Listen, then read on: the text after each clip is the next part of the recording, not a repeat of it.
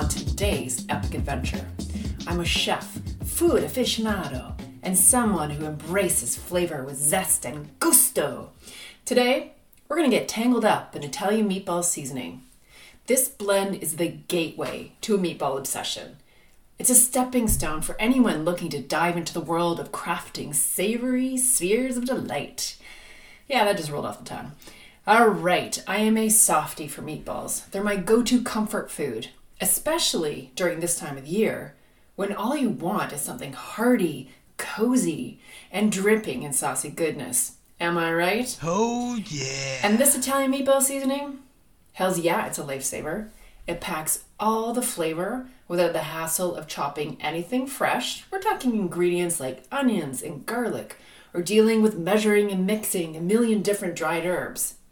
Plus, the recipe is a breeze. I hate when people say that, but I will tell you, it's so easy. You just combine it with ground meat, eggs, a little milk. That's it. All of those are simple staples, ingredients that are usually kicking around my kitchen. It's my secret weapon for those nights when a craving for spaghetti and meatballs hits hard because it's on the table in about 20 minutes ish. When I do make meatballs from scratch, and that happens too, but never on a hectic weeknight. Forget that. I use Marcella Hazan's recipe for meatballs and tomatoes from her book Essentials of a Classic Cooking. That is my Bible. I've made it so many times, the page is stained with food smears, yeah, and probably some red wine rings too. Oi. But why am I sharing that? What I want to illustrate here is that making a from scratch recipe requires one, two, three. Bread, yep. Bread, chopped parsley, egg, breadcrumbs too, nutmeg, yada yada. I'm already, I've just read 14 ingredients.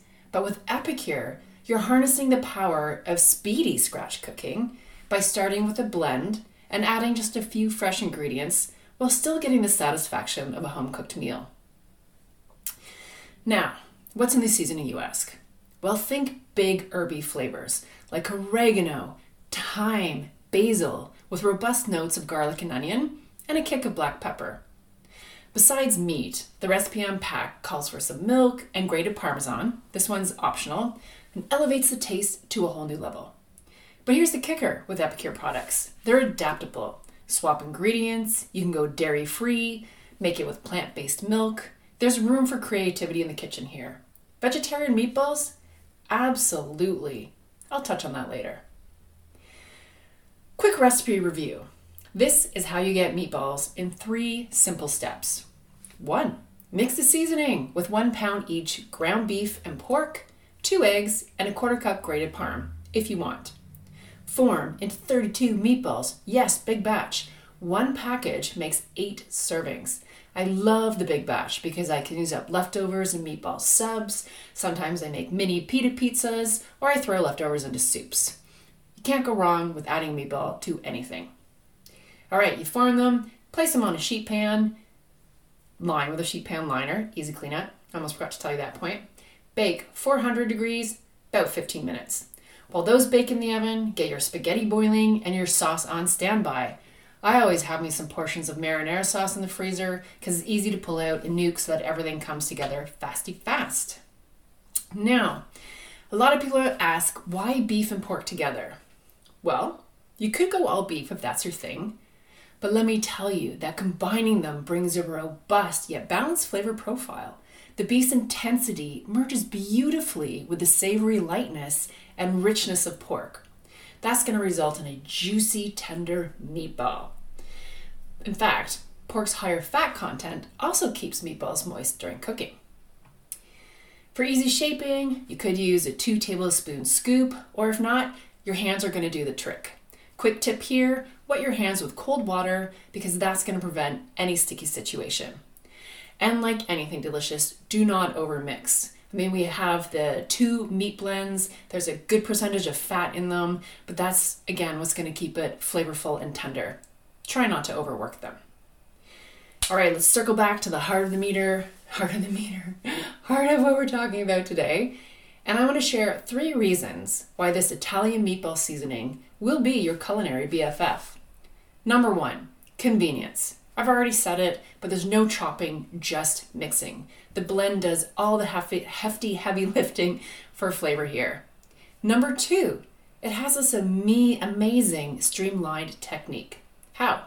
Well, the big secret, besides choosing the right kind of meat, for tender and juicy meatballs is something called a panade or panada. You're going to take some bread, it's usually sliced white bread, and soak or heat it up in milk. Then mush it up into a paste.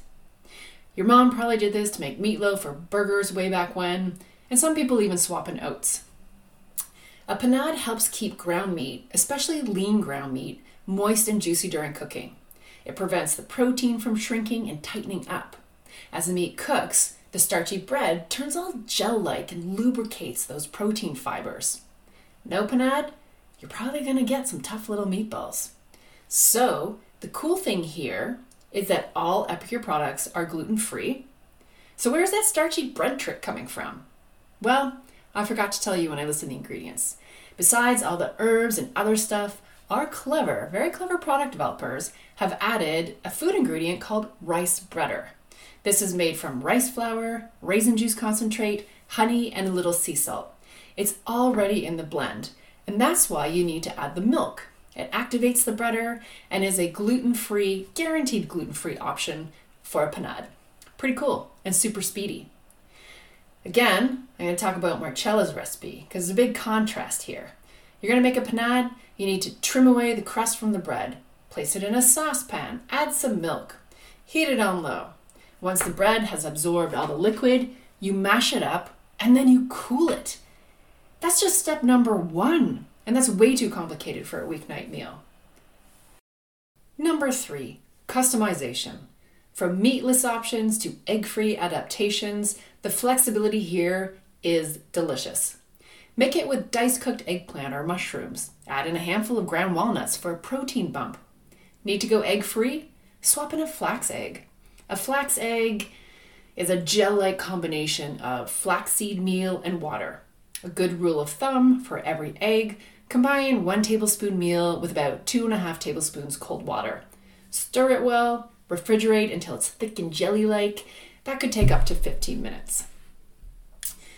Now hold on, I'm to pull back because this blend just isn't for meatballs. It is a game changer for coating chicken strips, fish fillets, or pork chops before roasting. Keep riffing on the Italian theme here and make chicken or eggplant parmigiana. Go old school. Add to burger or meatloaf. My favorite? It makes a great topping. Blend with melted butter, then sprinkle over mac and cheese or your favorite casserole. Savory breadcrumbs effortlessly elevate steamed vegetables like broccoli or cauliflower, even green beans. And let's not forget about what's in your food. Buying frozen meatballs might seem convenient, but have you checked the nutritionals?